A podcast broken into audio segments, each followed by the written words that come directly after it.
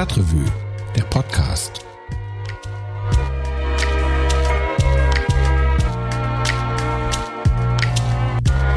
Ja, hi und herzlich willkommen beim Stadtrevue Podcast, da wo die Inzidenz definitiv niedriger ist als der Punktestand des ersten FC Köln und natürlich auch das Niveau der Witze. Mein Name ist Christian Wertschulte, ich arbeite bei der Stadtrevue, dem unzweifelhaft besten Stadtmagazin Kölns. Und zu Beginn muss ich mich gleich mal entschuldigen, und zwar für die sehr wechselhafte Tonqualität dieses Podcasts. Ich bin nämlich gerade mitten im Umzug und habe äh, diese Aufnahme in verschiedenen Wohnungen mit den unterschiedlichsten Hintergrundgeräuschen gemacht. Also, sorry, sorry, sorry, tut mir leid, aber genug von mir, kommen wir endlich mal zu was Wichtigem. Köln gilt ja im Allgemeinen so als äh, relativ offene, warmherzige Stadt, in der eine Menge Lebensentwürfe toleriert werden. Bei einer Gruppe Menschen, da kommt diese Toleranz aber gerade an ein Ende und das sind die Obdach- und Wohnungslosen. Denn in den letzten Wochen, da gab es in Köln immer wieder Übergriffe auf Obdachlose, bei denen sie mit Farbe überschüttet wurden. Und letztes Jahr, da wurde ein Obdachloser sogar angezündet. Gleichzeitig wird diese Gruppe von Menschen als Problem identifiziert und zwar von Anwohnern und Geschäftsleuten. Die fordern jetzt, dass die Stadtverwaltung endlich handelt, um diesem Problem Herr zu werden. Und ähm, für uns stellt sich da die Frage, wie groß ist das Problem eigentlich und wie kann man Obdach- und Wohnungslosen helfen? Das haben meine Kolleginnen Anja Albert, Ben Wilbech und Anne Meyer recherchiert und Anne Meyer ist jetzt auch bei mir. Hallo Anne. Hallo, guten Morgen. Am Anfang steht eine Frage, die mich jetzt erstmal interessieren würde, nämlich also wie verbreitet ist das Phänomen? Wie viele Obdachlose gibt es eigentlich in Köln? Ja, das kann man natürlich so ganz genau nicht sagen, aber ähm, das Sozialdezernat der Stadt gibt da jedes Jahr Zahlen heraus und ähm, unterscheidet aber erstmal zwischen Wohnungslosen und Obdachlosen. Also das heißt, Wohnungslose sind Leute, die keinen regulären Mietvertrag haben, die aber regelmäßig nachts irgendwo unterkommen. Also zum Beispiel in den Notschlafstellen der Stadt oder bei Bekannten oder auch Frauenhäuser zum Beispiel zählen dazu. Ähm, und das sind in Köln aktuell 7200. Und äh, die Zahl ist tatsächlich auch stark gestiegen, also innerhalb eines Jahres um 1000. Ähm, das ist schon ein sehr starker Anstieg. Und ähm, daneben gibt's aber dann halt noch die Obdachlosen, die ähm, also quasi permanent auf der Straße leben, auch nachts. Das tun in Köln angeblich 200 bis 300. Ähm, das ist eine Zahl, die die Stadt seit Jahren unverändert angibt. Mhm. Und die aber sehr stark angezweifelt wird. Also ähm, wir haben ja mit vielen Trägern aus der Obdachlosenhilfe gesprochen jetzt für die Titelgeschichte und die haben alle gesagt, das äh, kommt denen total unrealistisch vor. Und sie haben das Gefühl, dass das absolut gestiegen ist. Also die, nicht nur das Gefühl, auch die Erfahrung. Und ähm, das ist ja auch im Grunde ein Eindruck, den wir wahrscheinlich alle bekommen haben. Wenn wir jetzt im letzten Jahr, in den letzten anderthalb Jahren durch die Straße gegangen sind, ist es ja an so vielen Orten in der Innenstadt sieht man die Obdachlosen, man sieht, äh, wie sie in den Hauseingängen kampieren und so weiter. Also das ist schon ganz offensichtlich deutlich mehr geworden. Mhm. Ja, den Eindruck ähm, habe ich auch. Mir sind vor allem auch so die Zelte aufgefallen am Rheinufer, bestimmten Ecken, Auffahrt Niederbrücke, ähm, ähm, unter den, ähm, unter so Durchfahrten und sowas. Rodenkirchener Brücke wohnen, haben sehr viele Leute, glaube ich, auch eine permanente Schlafstätte. Also sowas ja. ist mir schon auch aufgefallen. Mhm. Weiß man denn eigentlich, ob es bestimmte Gruppen gibt, die davon besonders betroffen sind und, und wie äußert sich das? Das ist total vielfältig. Also die ähm, auch die Träger, mit denen wir gesprochen haben, haben alle gesagt, dass die kommen aus den verschiedensten Milieus. Das deckt alle Altersgruppen ab. Ähm, auch was die Nationalität angeht, da ist sozusagen alles dabei. Ähm, vielleicht können wir mal mit dem Geschlecht anfangen. Also es gibt nicht ganz so viele wohnungslose Frauen wie Männer, aber der Anteil steigt auch seit Jahren. Also äh, aktuell wird er für ganz NRW auf ungefähr 35 Prozent beziffert. Dann gibt es eine große Gruppe von Obdachlosen, die aus Osteuropa kommen, also aus EU-Staaten wie Polen, den Balkanstaaten oder auch den baltischen Staaten. Und ähm, es gibt sogar Schätzungen, wonach diese Gruppe in Großstädten jetzt wie Köln sogar die, fast die Hälfte ausmacht. Das ist also eine große Gruppe und ähm, aber auch sonst. Also es ist ähm, gibt natürlich viele Deutsche, es gibt ähm, auch natürlich Geflüchtete, die dann auf der Straße gestrandet sind. Also es gibt da alles. Ähm, auch beim Alter ist alles dabei. Also es gibt wohnungslose Babys und es gibt auch sehr, sehr alte Obdachlose, über 80-Jährige sogar.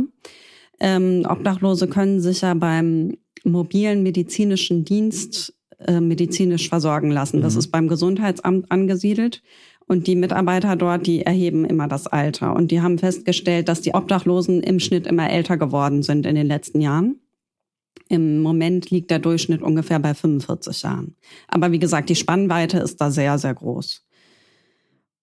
Und was wir bei unserer Recherche jetzt aber gehört haben, was man sagen kann, ist, dass es seit kurzem viel, viel mehr Jugendliche ohne Wohnung gibt. Also die sind von zu Hause weg und übernachten oft bei Bekannten, ziehen von einer Couch zur anderen sozusagen. Und das ist halt so eine verdeckte Wohnungslosigkeit und oft sind die sich selber dessen gar nicht bewusst. Okay, also es ist dann einfach, äh, man würde sie äh, als wohnungslos beschreiben. Sie selber würden sich aber wahrscheinlich, ich schlafe auf der Couch äh, ja. beschreiben und das vielleicht auch gar nicht schlecht finden. Äh, irgendwie, es gibt ja einen Grund, warum sie nicht zu Hause wohnen wollen. Ähm, was ist denn mit so Gewalterfahrungen? Ist das was, was eine große Rolle spielt im Moment? Man liest das äh, sehr häufig im Moment. Es gab diese Farbanschläge auf Obdachlose. Ähm, ist das was, was zugenommen hat? Habt ihr dazu was gehört? Das hat auf jeden Fall zugenommen. Also ähm, das ist äh, einmal die Erfahrung, von denen die Obdachlosen selber berichten, dass sie, und zwar seit Beginn der Corona-Pandemie, ähm, werden sie fast täglich, ähm, haben manche das so geschildert, ähm, Opfer von Übergriffen, oft durch Jugendliche. Mhm. Und wir haben bei der Polizei angefragt und die Statistik bestätigt das. Also das ist äh, um 50 Prozent oder sogar noch mehr gestiegen im vergangenen Jahr. Wenn wir jetzt gucken auf, auf Obdachlosigkeit und Wohnachlosigkeit als ähm, Phänomen, du hast ja gerade schon erzählt, es ist eigentlich was, was alle Bevölkerungsschichten und Bevölkerungsgruppen ähm, im gewissen Sinne äh, betrifft, also Alter, Geschlecht, Ethnizität, äh, wenn man da mal so die klassischen Kriterien nimmt. Gibt es denn Gründe, ähm, warum es jetzt zu diesem starken Anstieg kam? Oder sind das, sind das individuelle Gründe, warum Leute obdachlos beziehungsweise wohnungslos werden? Gibt es auch strukturelle Gründe, äh, warum das jetzt gerade in Köln äh, so stark ist? Was, was sagen die Leute, die sich da im Feld ähm, mit Obdachlosigkeit und Wohnungslosigkeit beschäftigen? Ja, also gibt es, die Gründe können ganz individuell sein, aber es gibt auch genauso strukturelle Gründe. Also Jetzt gerade aktuell, auch was die Jugendlichen angeht, spielt eben die Corona-Pandemie auch eine sehr große Rolle. Also die Schulen waren ja geschlossen, die sozialen Kontakte reduziert und da hat ja jeder von uns auch so seine persönlichen Horrorerfahrungen ja, mitgemacht. Ja, Aber ähm, was da also so in manchen Haushalten abgegangen ist, das will man sich gar nicht vorstellen. Also die häusliche Gewalt hat ja zugenommen, wobei da gibt's auch widersprüchliche ähm, Studien, Aussagen. Ähm, auf jeden Fall ist die psychische Belastung der Jugendlichen ja enorm gewesen. Und da sind eben eine Menge Kinder von zu Hause abgehauen. Okay. Ja. Also es gibt die ähm, Stiftung Offroad Kids, nennt die sich, und äh, die betreut diese wohnungslosen Jugendlichen und auch Straßenkinder, kann man sagen. Die sitzen am Neumarkt. Und unsere Kollegin Anja Albert hat diese Streetworker getroffen und die haben gesagt, dass da im vergangenen Jahr doppelt so viele junge Menschen bei ihnen Hilfe gesucht haben wie im Jahr zuvor. Und diese Jugendlichen sind aber im Straßenbild eigentlich noch gar nicht richtig sichtbar, weil die ja, wie gesagt, oft bei Bekannten übernachten. Und das Problem beginnt dann halt in dem Moment, in dem sie dann abends keine Couch mehr finden. Und dann ändert sich das. Also insofern spielt die Corona-Pandemie eine große Rolle. Das haben uns auch andere Gesprächspartner geschildert. Also es gibt ja viele, die mehrere Jobs hatten oder sich von einem Job zum nächsten gehangelt haben. Die haben den vielleicht in der Pandemie dann verloren. Die haben weniger verdient und ähm, sind dann, haben dann erst den Job und dann die Wohnung verloren. Viele haben auch einfach das nicht ausgehalten, diese soziale Isolation oder diese auch Strukturlosigkeit, die es dann auf einmal gab. Ähm, der Sozialdienst katholischer Frauen, der hat uns berichtet von einer Reihe von Frauen, die ihr Leben vorher so auf die Reihe gekriegt haben, gerade so eben und die dann eben aus der Bahn geworfen wurden und die dann jetzt in ihren Einrichtungen gelandet sind. Aber es gibt neben der Pandemie noch einen anderen Grund äh, für den großen Anstieg und das ist natürlich die Wohnungsnot ja, äh, insgesamt.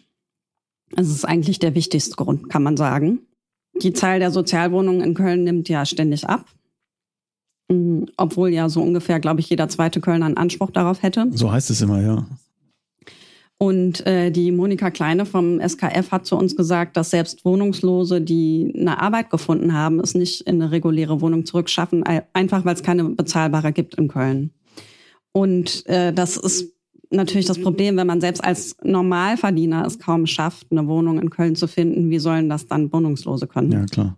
Und aber abgesehen davon, also von diesen strukturellen Gründen, gibt's aber auch immer wieder Geschichten, die habe ich jetzt auch gehört, wieder für die Titelgeschichte, von bürgerlich lebenden Menschen, die ganz normal eine Familie haben, die auch total erfolgreich sind, zum Teil im Beruf und von einem Tag auf den anderen aussteigen, auf der Straße leben. Und das ist wirklich, ähm, ja, für uns irgendwie komplett rätselhaft, aber das passiert immer wieder. Also viel häufiger noch, als man denkt.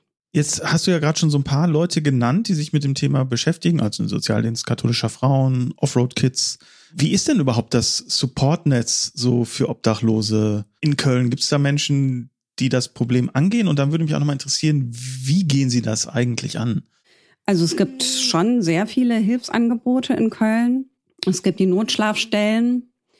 Es gibt äh, sehr, sehr viele verschiedene Vereine und Träger an der Obdachlosenhilfe, die sich zum Teil auch nicht so ganz grün sind gegenseitig, die auf jeden Fall die grundlegenden Bedarfe abdecken, also von der Schlafstelle über die Suppenküche, über die Dusche bis hin zur Postadresse, damit die auch äh, vom Amt erreicht werden können, die Leute.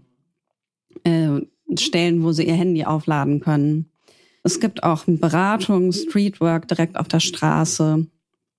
Äh, es gibt medizinische Versorgung durch den mobilen medizinischen Dienst und gibt verschiedenste Projekte für ganz unterschiedliche Zielgruppen. Und es gibt die sogenannten humanitären Hilfen, die richten sich speziell an EU-Bürger aus Osteuropa, die eigentlich diesen Hilfsanspruch gar nicht haben. Und ähm, damit ist diese Notunterkunft am Volksgarten gemeint, also in der Vorgebirgsstraße. Da können die Menschen schlafen und sich auch tagsüber aufhalten, werden auch beraten. Und das ist eine freiwillige Leistung der Stadt. Also das äh, dazu wäre sie eigentlich als Kommune nicht verpflichtet. Und das wurde halt politisch so entschieden. Sowas gibt es tatsächlich nicht überall, auch wenn diese Einrichtung nicht unumstritten ist, aber das lassen wir jetzt mal beiseite. Und jetzt wurden auch noch zwei weitere Streetworker-Stellen geschaffen. Es gibt extra ähm, Winterhelfen und so weiter. Ist es denn so, dass die Kölner Politik das Problem genug auf dem Schirm hat? Also ich kann mich daran erinnern, es gab ja jetzt auch verschiedene Protestaktionen, so aus dem ähm, ähm Umfeld der sozialistischen Selbsthilfe und so weiter ähm, die gesagt haben, eigentlich widmet sich ähm, die Kölner Politik dem nicht genug. Was ist eure Einschätzung bei den Recherchen? Wie nehmt ihr das wahr? Kümmern sich die Stadtverwaltung und die Kölner Politik genug um das Thema? Ja und nein. Also man kann sagen, dass es seit Jahren natürlich immer wieder, also es gibt Probleme, die sind seit Jahren bekannt und an denen ändert sich nichts. Also die Zustände sind ja noch schlimmer geworden. Wir haben es ja jetzt gesehen. Und deshalb haben sich ja jetzt auch äh, verschiedene Bürgervereine und Geschäftsleute zusammengeschlossen und gesagt, ähm, so geht es nicht mehr weiter. Die Obdachlosen werden immer mehr und nach ihrem Eindruck auch immer aggressiver. Okay. Der Neumarkt ist ja so ein Beispiel, wobei da vor allem sicher Drogensüchtige aufhalten. Also das ist natürlich sind viele von denen wohnungslos, aber auch nicht alle. Also man kann das nicht so gleichsetzen. Also wir kennen das Problem alle, die konsumieren zum Teil auf offener Straße und ähm, also man kann schon natürlich verstehen, dass äh, viele finden, dass sich da was ändern muss. Die Frage ist ja, was sich da ändern muss, ne? Ja, und da muss man natürlich auch sagen, es gibt immer noch keinen Drogenkonsumraum am Neumarkt, obwohl der schon vor fünf Jahren beschlossen wurde. Es fehlen öffentliche Toiletten. Das ist ja auch das Problem am Wiener Platz, wo seit Jahren auch der Ruf ist nach einer öffentlichen Toilette. Und man fragt sich natürlich, was um aller Welt ist so schwer daran, dort eine Toilette aufzustellen. Und dann natürlich das größte Problem, die Wohnung, was natürlich auch nicht äh, so von heute auf morgen zu lösen ist. Aber wir wissen, dass Köln hat sich das Ziel gesetzt, jedes Jahr 6000 Wohnungen zu bauen und ist natürlich da total hinterher. Also zuletzt waren es, glaube ich, 3000. Ja, ich glaube sogar ein bisschen was über 2000 erteilte Genehmigungen oder fertiggestellte Wohnungen war die letzte Zahl aus dem Februar diesen Jahres, ja. Und ähm, jedes Jahr fallen ja wieder Sozialwohnungen aus der Mietpreisbindung und es entstehen kaum neue. Also Jetzt aber ist es so, ähm, durch diese, dadurch, dass sich diese Initiativen jetzt so laut zu Wort gemeldet haben, passiert schon was. Ähm, eigentlich ist ja die für die Obdachlosenhilfe das Sozialdezernat zuständig. Das wird von Harald Rau geleitet. Der hatte ja vorher so ein Riesendezernat, hat sich auch noch um Klima und Umwelt gekümmert und viele sagen, da ist die Obdachlosenhilfe einfach hinten runtergefallen oder es gab nicht genug Ressourcen dafür. Und ähm, jetzt ähm, arbeitet der Herr Rau, also unser Kollege Bernd Wilberg hat ja ausführlich mit ihm gesprochen, auch an einem Konzept. Aber man muss sagen, viele erwarten sich davon auch nicht so viel. Also zumindest nichts, was schnell Wirkung zeigen würde. Und ähm, diese neue Initiative, und viele wollen ja, dass jetzt schnell was passiert. Also viele haben das Thema jetzt auf der Agenda. Auch selbst die FDP hat ja jetzt im Stadtrat ein Konzept äh, vorgelegt. Also viele sagen auch, sie wollen jetzt nicht noch das x-te Konzept haben, sondern sie wollen, dass jetzt schnell was passiert. Und dass im Zweifel auch mal durchgegriffen wird, zum Beispiel auch vom Ordnungsamt. Okay, aber das heißt dann doch letztlich, dass die Leute, die wollen die Leute nur nicht vor der Haustür haben. Also das ist ja, ja die, das also, ist doch die Konsequenz. Wenn ich sage, äh, das muss vom Ordnungsamt durchgegriffen, das Ordnungsamt besorgt den Menschen keine Wohnung. Ja, also ich habe ja mit diesen, mit Vertretern dieser Initiative gesprochen und die, also man sollte ihnen jetzt nicht unterstellen, dass sie nur äh, darauf aus sind, nein, dass, nein, die, nein, dass die die da weghaben wollen. Aber, aber das ist, ist die Konsequenz vielleicht. Die sagen halt, es gibt natürlich auch, das haben uns auch Träger gesagt, also es gibt ähm, Obdachlose, die sind den normalen Hilfeleistungen, die wollen die nicht annehmen, aus welchen Gründen auch immer. Die sind denen nicht zugänglich. Und da bleibt sozusagen da nichts anderes übrig, als eben auf andere Weise da vorzugehen. Und ähm, jetzt hat sich auch die Stadtdirektorin des Themas angenommen. Andrea Blome, die ja für Recht und Ordnung in der Stadt sozusagen zuständig ist als Stadtdirektorin. Und die hat äh, sich direkt bei dieser neuen Initiative gemeldet und da so eine Taskforce angekündigt. Und unter ihrer Führung ist ja zuletzt das Ordnungsamt auch nicht sehr zimperlich gewesen. Zum Beispiel ja auch den Eifelwahl geräumt, jetzt äh, vor ein paar Wochen. Und manche fragen sich da jetzt schon, ob sie sich nicht auch als Kandidatin für die nächste OB-Wahl in Stellung bringen möchte. Okay, ja, ist dann mal gespannt, was äh, Frau Blome sich da einfallen lässt. Ähm, als, als Verkehrsdezernentin war sie ja nicht bekannt für kreative, innovative Lösungen. Ähm, vielleicht ist das in ihrer neuen Rolle ja anders. Äh, gebe ich ihr dann jetzt mal den Benefit of the doubt, auch wenn er nicht sehr groß ist. Ja, ich meine, man kann natürlich auch immer schnell eine Taskforce verkünden, aber bisher ähm, weiß ich auch nur, dass sie nächstes Jahr zu einem Workshop einladen will. Ich weiß nicht, ob viel mehr dahinter steckt. Das müssen wir dann nochmal herausfinden. Okay, werden wir dabei gegebener Zeit wieder berichten. Alles klar, vielen lieben Dank, Anne. Ja, gerne.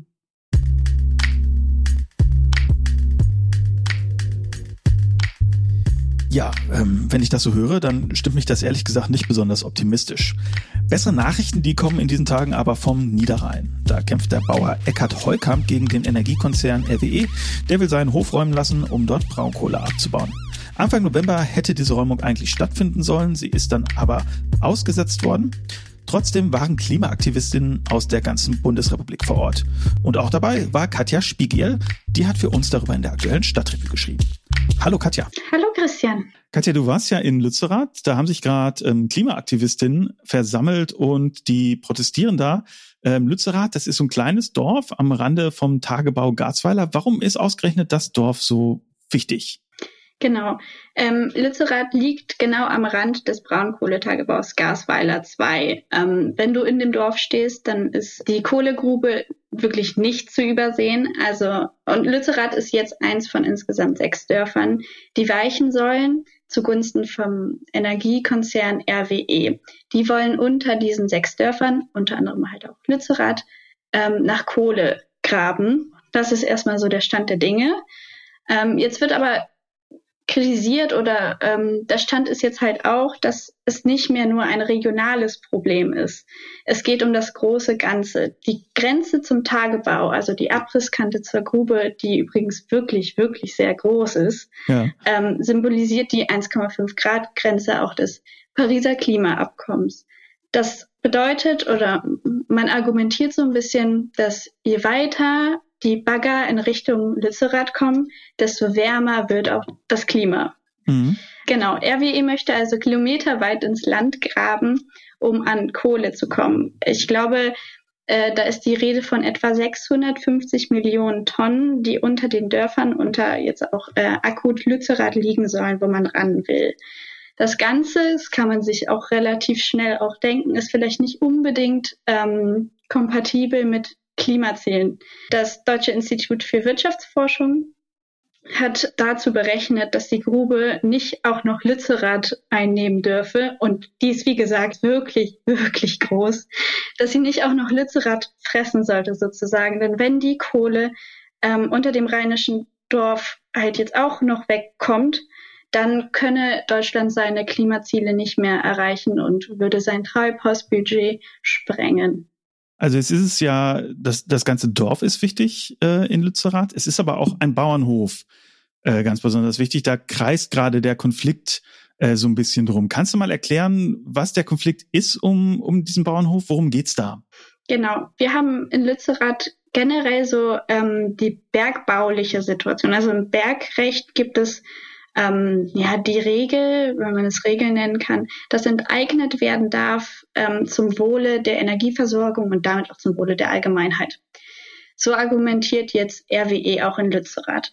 Und schon 2005 war das bekannt und dann ist man mit verschiedenen EinwohnerInnen ins Gespräch gekommen. Man hat die entschädigt und die wurden dann umgesiedelt nach und nach. So, der Hof, von dem auch du sprichst, das ist der Hof von Eckhard Heukamp. Und der möchte sich nicht diesem Konzernriesen beugen und möchte sein Grundstück nicht aufgeben. Der lebt da seit inzwischen vier Generationen und bewirtschaftet da allerlei Flächen.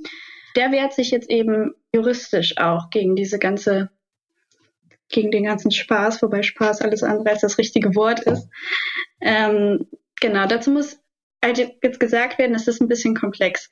Es läuft ein Gerichtsverfahren, in dem Eckhard Heukamp sich gegen die Enteignung durch RWE wehren möchte. Da wir aber in diesem Bergrecht jetzt auch sind, muss RWE nicht unbedingt äh, die Entscheidung des Gerichts abwarten, sondern könnte auch schon vorzeitig Besitz einweisen, so heißt das. Das bedeutet, dass ähm, der Konzern jetzt schon den Hof von Eckhard Heukamp sozusagen einnehmen könnte, abreißen könnte, aber noch nicht abbaggern. Und auch dagegen wehrt sich Eckert, nämlich in einem Eilverfahren am Oberverwaltungsgericht in Münster. Trotzdem könnte RWE halt mit Abrissarbeiten starten. Mhm. So, das ist eigentlich die Situation. Jetzt kam aber überraschenderweise von RWE kurz vor dem 1. November, das war der Stichtag, an dem RWE am liebsten gehabt hätte, dass Eckert äh, vom Dorf gejagt wird, dass man bis zum 7. Januar die Füße stillhalten will. Das kam jetzt erstmal überraschend ähm, und das ist jetzt auch erstmal fein. Das heißt, ähm, die Grundfläche von Eckart Heukamp ist gerade nicht mehr akut bedroht, was aber nicht heißt, dass alle anderen umliegenden Flächen und Häuser und Bäume es nicht immer noch sind. Okay, und das ist ja auch der Grund, warum die Aktivistinnen vor Ort waren und auch du als äh, Journalistin. Es gab dann ein äh, Festival, das sogenannte Unräumbar Festival. Das ging, ich glaube, fünf Tage, sechs Tage, sieben Tage, äh, also fast genau. eine Woche. Am 30. bis zum 5. Also sechs Tage tatsächlich, ein ewig langes Festival. Vielleicht kannst du mal kurz erklären, wie ist denn die Stimmung da gewesen? Was, was passiert auf so einem unräumbar äh, Festival? Ich war jetzt noch nie ähm, auf, auf sowas. Ich war auch noch nie auf einem Klimacamp. Ähm, was, wie muss ich mir das vorstellen? Ja, Lützerath, da herrscht jetzt so eine kleine, kleine hm, vielleicht auch große Alarmbereitschaft. Und bundesweit, aber auch europaweit und vielleicht auch international. Also es waren sogar VertreterInnen aus dem globalen Süden vor Ort. Und da wurde hinmobilisiert, um eben darauf aufmerksam zu machen, was in Lützerath passiert und dass es sinnbildlich ist für ein ganz großes Problem. Ähm, es kamen also sehr, sehr viele Leute erstmal her. Und ähm, es gab Fortbildungen, verschiedene Workshops, Skillshares, ähm, es entsteht so ein richtiges Widerstandsdorf und irgendwie schwingt da auch ganz viel Hoffnung mit. So der einzige Downer könnte halt der ganze Matschboden sein, aber ansonsten wird überall gewerkelt und gehämmert und es werden Strukturen geschaffen, die Räumungen erschweren sollen, sodass wenn Polizeibeamtinnen ähm, auf die Flächen kommen, dass denen das möglichst ganz schwer gemacht wird, Lützerath zu räumen. Also Lützerath soll damit verteidigt werden. Genau, so entsteht jetzt der Lütziwald oder ist schon entstanden. Also innerhalb von diesen fünf Tagen, das war wirklich, das war kaum zu fassen, wie da Hütten und Baumhäuser wie Pilze aus dem Boden geschossen sind. Das ging alles so schnell und da hatte irgendwie jeder was zu tun, jeder weiß irgendwie anzupacken. Und das war wirklich ein ganz tolles Miteinander auch. Also es entsteht so ein autonomes Dorf im Dorf. Es erinnert mich so ein bisschen, ich war äh, damals, als der Hambacher Wald, als da klar wurde, da wird nicht geräumt, und da gab es ja auch so eine große Demo an dem Tag und da sind auch schnell Leute wieder in den Wald rein und haben dann angefangen, Hütten ja, zu bauen. Und das war auch ganz, äh, ganz beeindruckend zu sehen. Ja, und so aus dem Nichts, das ist ja. ganz, also da war nichts außer ein bisschen Wiese und die sind ja vor allem ähm, jetzt auch auf einer Wiese von Eckhard Holkamp, die hat er zur Verfügung gestellt und äh, vor allem wird da viel gezeltet, aber also jeder Baum, der da irgendwie rumsteht, hat ein Baumhaus und das ist ganz toll. Jetzt ist ja in der Zeit, wo dieses Festival war, nicht nur ähm, in Lützerath was passiert, sondern auch in Düsseldorf im Landtag. Nordrhein-Westfalen ähm, hat ja einen neuen Ministerpräsidenten, Henrik Wüst, und der hat eine Regierungserklärung gehalten und darin hat er gesagt, er wolle so viele Dörfer wie möglich eigentlich erhalten, die vom Braunkohletagebau bedroht sind. Was heißt denn das jetzt für Lützerath? Ist das jetzt gerettet? Allen voran ähm, glaube ich, dass Henrik Wüst sich versucht, ähm, von seinem Vorgänger Armin Laschet abzuheben. Denn der war ja alles andere als ein Freund der Klimabewegung. Ähm, und Henrik Wüst hat in seiner Regierungserklärung von fünf Dörfern gesprochen, die man retten wolle. Wir wissen ja jetzt aber, dass sechs akut bedroht sind. In dem Zusammenhang habe ich mit Katrin Henneberger auch nochmal gesprochen. Das ist die Bundestagsabgeordnete Bündnis 90 Die Grünen aus der Region, mhm. die auch gesagt hat, na gut, ist jetzt irgendwie vielleicht als kleiner Erfolg zu verbuchen, dass diese Regierungserklärung so überhaupt zustande kommt. Das ist auf jeden Fall, das sei auf jeden Fall auf ähm, Druck der Klimabewegung entstanden. Andererseits spricht er halt von fünf Dörfern und nicht von sechs. Und das ist halt nicht die Moral, die es bräuchte in Anbetracht der Umstände. Also man weiß quasi nicht, ob jetzt Lützerath das letzte Dorf sein wird, was doch noch ähm, abgerissen wird und die anderen dann erhalten bleiben, die äh, RWE quasi äh, noch abreißen dürfte. Ähm, und naja, müssen wir mal schauen. Glaubst du denn, das hat vielleicht auch was damit zu tun, dass ja äh, im Bund, wo gerade die Koalitionsgespräche laufen, ja auch von einem früheren Braunkohleausstieg ähm, die Rede ist, also dass man nicht bis 2038 machen will, sondern äh, schon 2030 eventuell raus? Absolut. Also ich kann mir vorstellen, dass er damit auch so ein bisschen auch darauf vorbereiten wollte. Ähm, und in den Koalitionsverhandlungen ist der ähm, Kohleausstieg sicher ein Thema, das auf dem Tisch liegt und für Reibungen sorgt. Also in einer Koalition mit den Grünen, und die Grünen haben ja versprochen, auf jeden Fall 2030 aus der Kohle auszusteigen. Und ich denke, da wird es entscheidend sein, ob das auch durchgesetzt wird. Katrin Henneberger hat in dem Zusammenhang dann auch nochmal davon gesprochen, dass ähm, sie dafür appelliert, dass das Land Nordrhein-Westfalen auch unbedingt jetzt innehalten müsse und nicht schon Fakten der Zerstörung schaffen soll, bevor der Koalitionsvertrag steht. Ähm, es kommt ja auch noch dazu, dass RWE gesagt hat, bis zum 7. Januar fassen wir bei Eckert zumindest nichts an. Bis zum 7. Januar könnte auch eine Koalition schon stehen. Ja, das weiß man nicht, zumal in Nordrhein-Westfalen ja auch der Wahlkampf so langsam beginnt. Wir haben ja im Mai äh, Landtagswahlen und ähm, es ist ja auch nicht so, als würde der Henrik Wüst mit einer wahnsinnigen Mehrheit regieren. Er hat, glaube ich, eine Stimme im Landtag. Äh, und ich könnte mir gut vorstellen, dass er da auch so ein bisschen kompromissbereiter auftreten möchte ähm, jetzt wo das Thema Klima doch eine wesentlich größere Rolle spielt als noch 2017 bei der letzten Landtagswahl. Deswegen würde mich mal interessieren, äh, weil du da ja doch sehr viel mehr drin bist als, als ich im Thema. Denkst du denn, Lützerath, wenn wir jetzt mal ein Jahr äh, in die Zukunft gucken, also nach Bundeskoalitions ähm, zustande kommen, keine Ahnung, also nachdem im Bund eine Koalition zustande gekommen ist und nachdem auch in Nordrhein-Westfalen äh, die Landtagswahl war, glaubst du denn, das Dorf könnte noch stehen in einem Jahr? Mm, also mir fällt es sehr, sehr schwer, bis in ein Jahr zu schauen. Ich würde mich da irgendwie erstmal an diesen Stichtag, den 7. Januar halten. Und ich glaube, dass, so wie RWE es ja erstmal auch versprochen hat, bis zum 7. Januar passiert nichts bei Eckart Heukamp auf dem Hof. Das bedeutet ja nicht, dass die anderen Flächen nicht bedroht sind. Ich persönlich glaube aber nicht, dass ähm, man die großartig anrühren wird, weil ich nicht weiß, was denen das unbedingt ähm, bringen würde, außer dass man vielleicht ein bisschen autoritär äh, auftritt als Konzern. Aber ansonsten bringt ihnen das ja nichts. Mit Blick auch auf die Ampelkoalitionäre, die wollen alle ähm, die Ampel nicht platzen lassen. Und die Grünen werden aus der Nummer nicht rausgehen können ohne Kohleausstieg 2030. Mhm. Also wenn die Regierung NRWs meint, ähm, vor, der Ko vor dem Koalitionsvertrag ähm, schon Fakten schaffen zu wollen, denke ich nicht, dass denen das unbedingt Sympathiepunkte einbringen würde. Zudem ist die Regierung in, NR in NRW ja gerade schwarz-gelb geführt.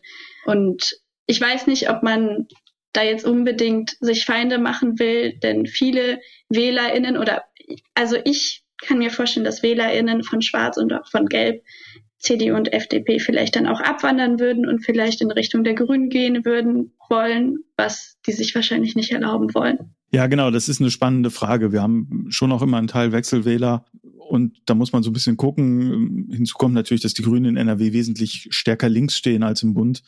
Aber das ist dann alles jetzt auch so ein bisschen, äh, du hast schon vollkommen recht, jetzt in Jahren in die Zukunft zu gucken, ist auch ein bisschen Kaffeesatz. Äh, Leserei, äh, da fehlt mir auch die Qualifikation zu. Ich kann, äh, kann Texte lesen, aber noch keinen Kaffeesatz. Und, dann, äh, ja, also ich, ich finde es vielleicht auch, weil ich selbst vor Ort war und diese Hoffnung mhm. halt gespürt habe. Vielleicht ist es nicht mehr so ganz rational, wie ich mhm. prognostiziere. Aber ich ähm, kann mir vorstellen, dass es für Lützerath noch eine Chance gibt. Zudem mhm. sind ja auch sehr viele Klimaaktivistis vor Ort und es sind, denke ich, auch genug Leute da, die Lützerath dahingehend verteidigen, dass es nicht von jetzt auf gleich ähm, dem Erdboden gleich gemacht wird. Ja, und äh, das glaube ich tatsächlich äh, noch so ein Polizeieinsatz wie im Hambacher äh, Wald. Das wird sich die äh, nordrhein-westfälische Landesregierung nicht erlauben, erst recht nicht vor der Landtagswahl. Genau, also ich denke, die werden viel vorsichtiger sein in allem, was jetzt passieren wird. Ja, vielen lieben Dank, Katja, für deine Einschätzung und äh, schön, dass du für uns da vor Ort warst. Sehr, sehr gerne. Hat mir Spaß gemacht. Dankeschön.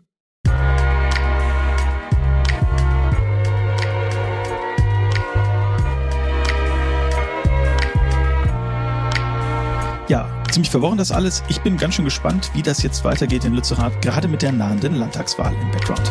Ein kurzer Hinweis noch zum Schluss. Wenn euch dieser Podcast gefällt, dann überlegt doch einfach mal, die Stadtrevue zu abonnieren. Damit könnt ihr uns nämlich am besten unterstützen. Und falls ihr schon ein Abo habt oder halt na, vielleicht nicht so richtig gerne lest, wir haben auch Geschenkabos im Angebot. Das heißt, jemand anders bekommt die Stadtrevue und ihr bekommt die Prämie, also zum Beispiel einen Tag in der Claudius-Therme. Wenn ihr mich fragt, ein perfekter Deal zu Weihnachten. Vor dem Weihnachtsfest kommt ja immer der Weihnachtsmarkt und da hätte ich noch einen Stadtrevue-zertifizierten Tipp für euch. Augen auf beim Glühweinkauf. Äh, denn zum Thema Glühwein haben wir ein tolles Interview in der aktuellen Stadtrevue mit der Sommelier Iris Gieshauf, die betreibt Essers Gasthaus. Iris Gieshauf kommt aus Österreich, deshalb liebt sie weißen Glühwein.